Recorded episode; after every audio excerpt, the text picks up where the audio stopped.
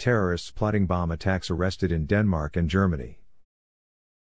Terrorists allegedly procured components to make bombs and other weapons. Seven people charged with plotting terrorist attacks or attempting to participate in terrorism. The risk of terrorist attacks in Denmark is considered serious.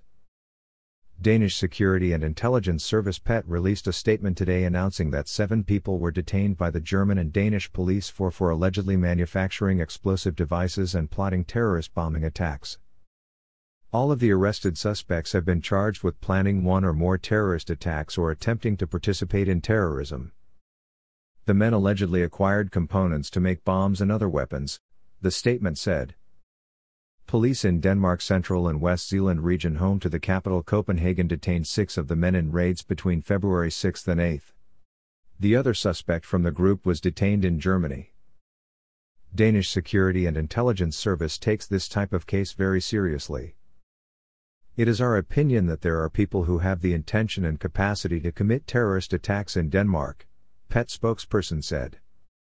The official added that the risk of terrorist attacks in Denmark is considered serious and that the arrests would not change the state's current threat level. Danish police and intelligence officials are scheduled to hold a press conference on Friday morning.